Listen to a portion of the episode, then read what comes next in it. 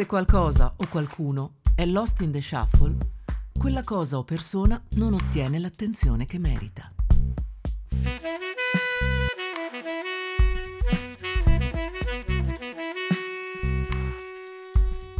Quante volte si sono dimenticati di noi come fossimo Kevin McAllister? Quante volte ciò che avevamo da dire è stato seppellito da qualcosa apparentemente più rilevante?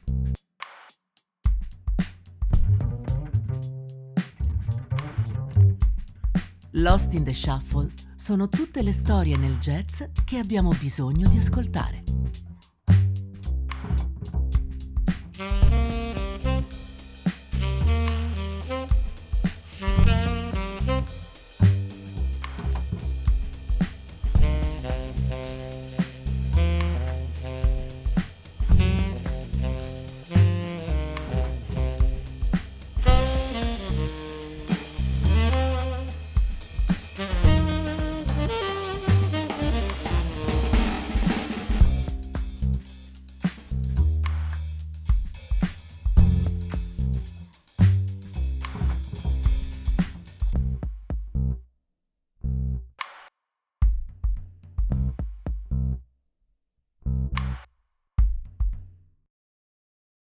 Sedalia, Missouri, 1898.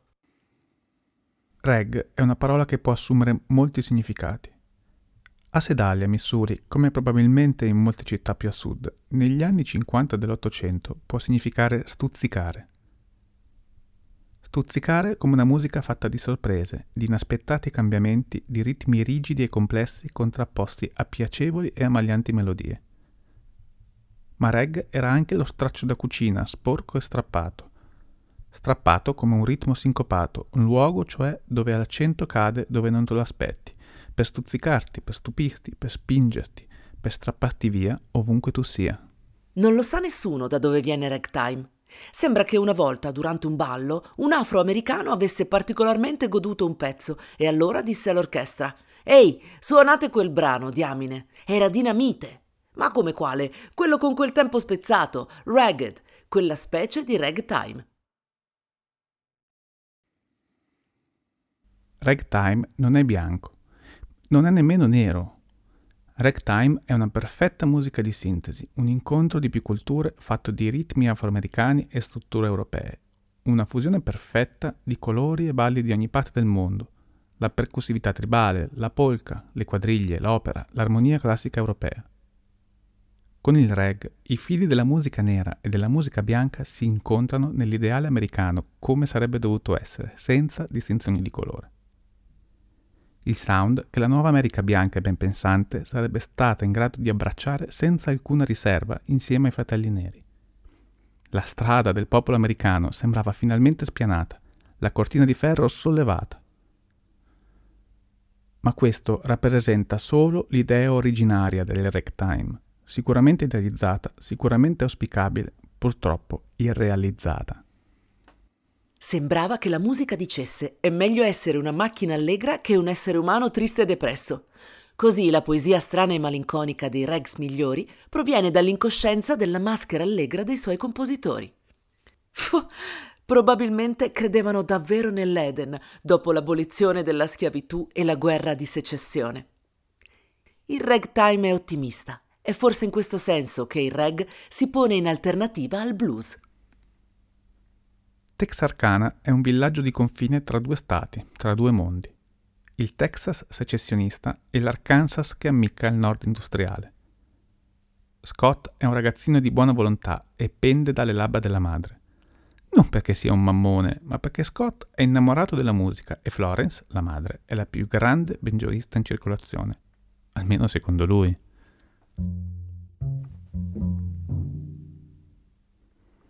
Florence ama Dio e la musica folk. È per questo che frequenta la chiesa, per stare vicino ad entrambi e per avere un posto dove suonare quando non lavora. Scott strimpella il banjo appena può e ruba ripetutamente la cornetta al fratello per sputacchiarci dentro e per provare a suonare le melodie che sente in chiesa. Segue Florence di nascosto quando lavora come donna a servizio nelle case di lusso e non appena i padroni non ci sono, si attacca voracemente al piano per suonare. Ha talento e Florence lo sa e fa di tutto per alimentarlo, per stimolarlo. In città c'è un tedesco, un insegnante, un uomo buono ma severo. Con lui Scott impara le prime nozioni di armonia e scopre la musica colta europea. Bach, il melodramma, l'opera. Da una parte il folk nero e dall'altra la cultura europea.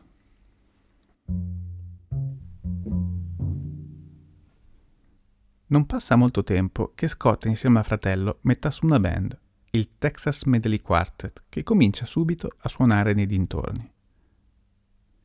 Nella seconda metà dell'Ottocento l'intrattenimento è un mondo di girovaghi, di suonatori itineranti di honky tonk piano, di banjo e di strumenti da banda, che girano le città per trovare ingaggi per una o due settimane. Scott è molto dotato e motivato, non vede l'ora di mettere fine alla povertà della sua famiglia suonando la sua musica e non ha difficoltà a trovare lavoro. Non c'erano restrizioni del lavoro minorile né investigatori del benessere in quei tempi privi di censura. Scott a 16 anni girovagava per tutto il Texas, la Louisiana, la valle del Mississippi, muovendosi in mezzo a una brulicante vita adulta. Gighe, canzoni della guerra civile, danze country, ballate, canti di lavoro. Ascoltava di tutto, in una zona che era la culla del ragtime.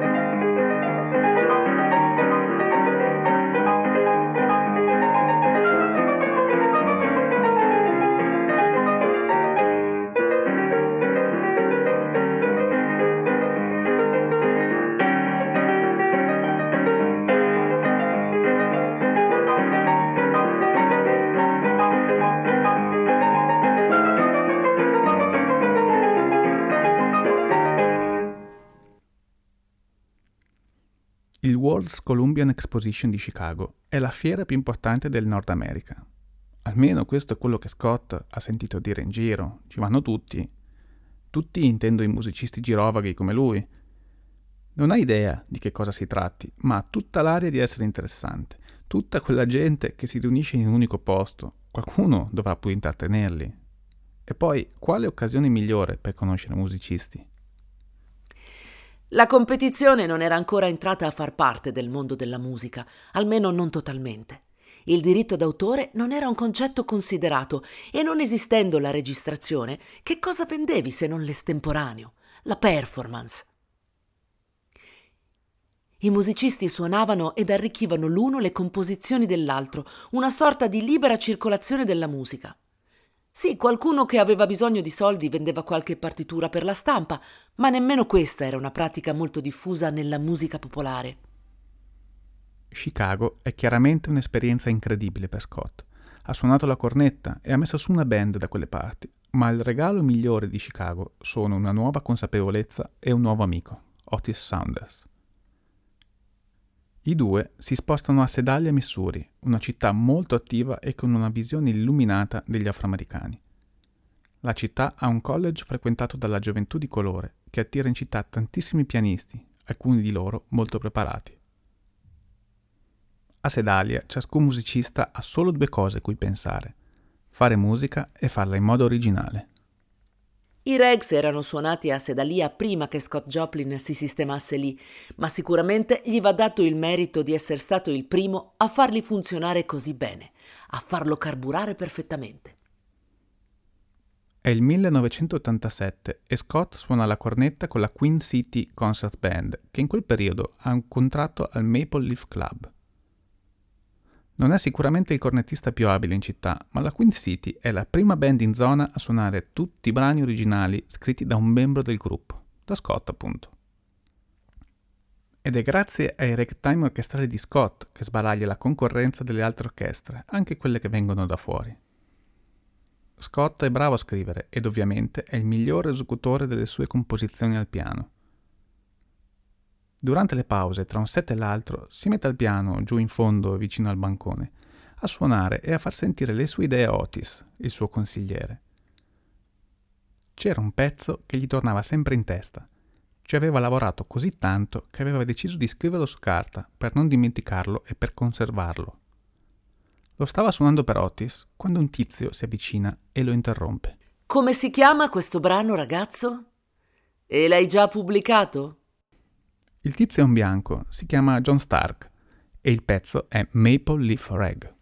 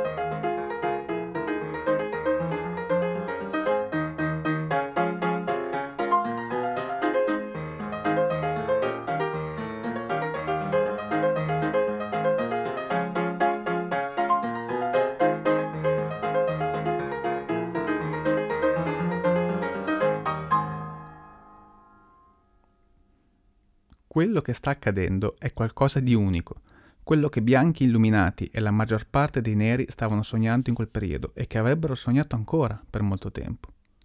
Stark prende l'idea di Joplin, la sua visione, e la porta oltre le barriere della razza, diventando l'uomo bianco che realizza i sogni dell'uomo nero in una fratellanza di intenti dove il lavoro dell'afroamericano e del bianco si fondono.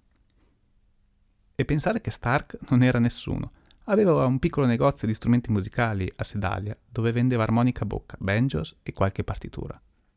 Grazie a questa intuizione, di lì a poco divenne, oltre che ricco, l'artefice della pubblicazione della fusione del folklore nero con la musica eurocolta, consacrando al tempo stesso Scott Joplin re del ragtime. Maple Leaf Rag non è il primo brano di ragtime, ma è sicuramente il primo brano del genere ad essere pubblicato un modello per tutto ciò che sarebbe venuto dopo, un qualcosa che avrebbe influenzato moltissimi compositori per anni a seguire. A Scott non basta. È un compositore, ha studiato, ha con sé la forza di tutti i musicisti itineranti, le loro melodie, le esperienze. Vede nella cultura la grande speranza di riscossa della sua gente ed ha con sé un bianco illuminato. La sua idea è quella di elevare il ragtime ai livelli più alti, ha l'ambizione di integrare le forme classiche europee all'energia dell'universo afroamericano, cullandosi nell'idea che la sua musica si affianchi, con rispetto, ai classici della vecchia Europa. Maple Leaf Rag, insieme a Fig Rag, Eugenia, The Entertainer e altri rag che scriverà di lì a poco, girano l'America sui rulli di pianola, stampati sulle partiture. È famoso, quale momento migliore per azzardare? Scott decide di scrivere The Ragtime Dance, una composizione a lui molto cara e avanguardista. L'idea è quella di fondere musica, parole e ballo in un'unica opera, un musical ante litteram, decisamente troppo avanti per i tempi, tanto che nessuno, nemmeno Stark, decide di appoggiarlo. Lo spettacolo va in scena senza costumi e senza scenografia, ottenendo un discreto riscontro di pubblico. Per Scott, scrivere ragtime non significava scrivere per un pubblico commerciale, bensì raggiungere la sublimazione, la perfezione universale. Scott si è trasferito a New York, dove la sua casa è un crocevia di giovani pianisti che vogliono imparare da lui. L'insegnamento per lui è importante per la riuscita del suo progetto di emancipazione della musica afroamericana. È importante che i musicisti crescano e che non vadano in giro a suonare robaccia. A Sedalia ciascun pianista aveva solo due cose da fare, fare musica e farla in modo originale. Questa è la sua missione. L'idea è quella di superare The Ragtime Dance e scrivere una specie di opera folk lirica in più atti, ispirata alle forme europee. Non una copia, Joplin non è un nero che tenta di copiare, di scrivere alla stregua dei compositori bianchi europei, ma un compositore illuminato che vuole usare le sue esperienze, la sua tradizione per produrre un'opera d'arte che elevi la condizione dell'afroamericano e che ne nobiliti la musica. Beh, l'ego è chiaro, è insito nell'artista. Sotto sotto Joplin ambiva ad entrare nell'elite culturale bianca, ma non per un vezzo personale o per distinguersi dai suoi simili, ma per la sua gente. Trimonisha è un'eroina emancipata che salva il fratello dalla superstizione invitandolo a non cadere nella stregoneria ed a rifiutare gli amuleti degli stregoni. Il fratello però la deride e gli stregoni la rapiscono dal villaggio. Un amico la salva con intelligenza usando la superstizione contro gli stessi stregoni e Tremoniscia fa ritorno al villaggio dove la folla inferocita vuole giustiziare gli stregoni. Lei li ferma, insegnando la forza del perdono e portando il villaggio sulla via dell'illuminismo. Un'opera sicuramente ambiziosa, la semplice affermazione di un credo sincero.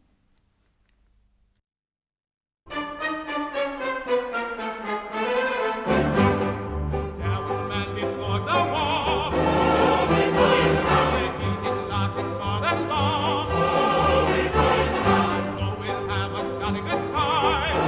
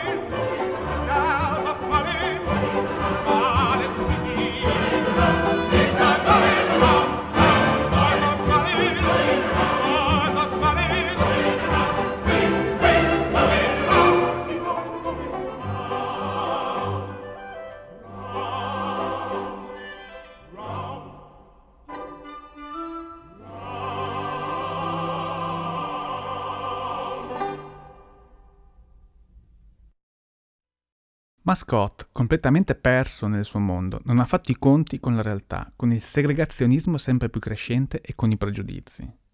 Nessuno vuole saperne di Tremoniscia, nessun teatro metterà in scena l'opera lirica di un nero, nessun editore ne stamperà i libretti. Tremoniscia, da sogno, si trasforma in incubo, una frustrazione, un'ossessione che lo porterà alla depressione e quindi al ricovero in un ospedale psichiatrico fino alla fine dei suoi giorni. L'orchestrazione di Tremoniscia verrà perduta, resterà solo una trascrizione per piano e voce pubblicata dopo la sua morte. Ci vorranno ancora 55 anni prima che l'opera venga finalmente messa in scena nel 72, grazie alla ricostruzione di Gunther Schuller e all'Atlanta Symphony Orchestra, che rivelerà al mondo un capolavoro di impianto classico di conturbante bellezza melodica e con un linguaggio originale di grandiosa potenza espressiva.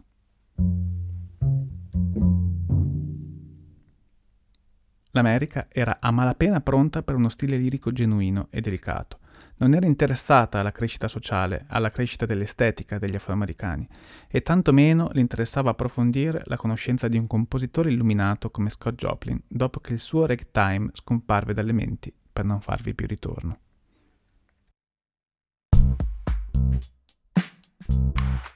Avete ascoltato Lost in the Shuffle. Voci narranti Guido Maria Bianchini e Laura Magni.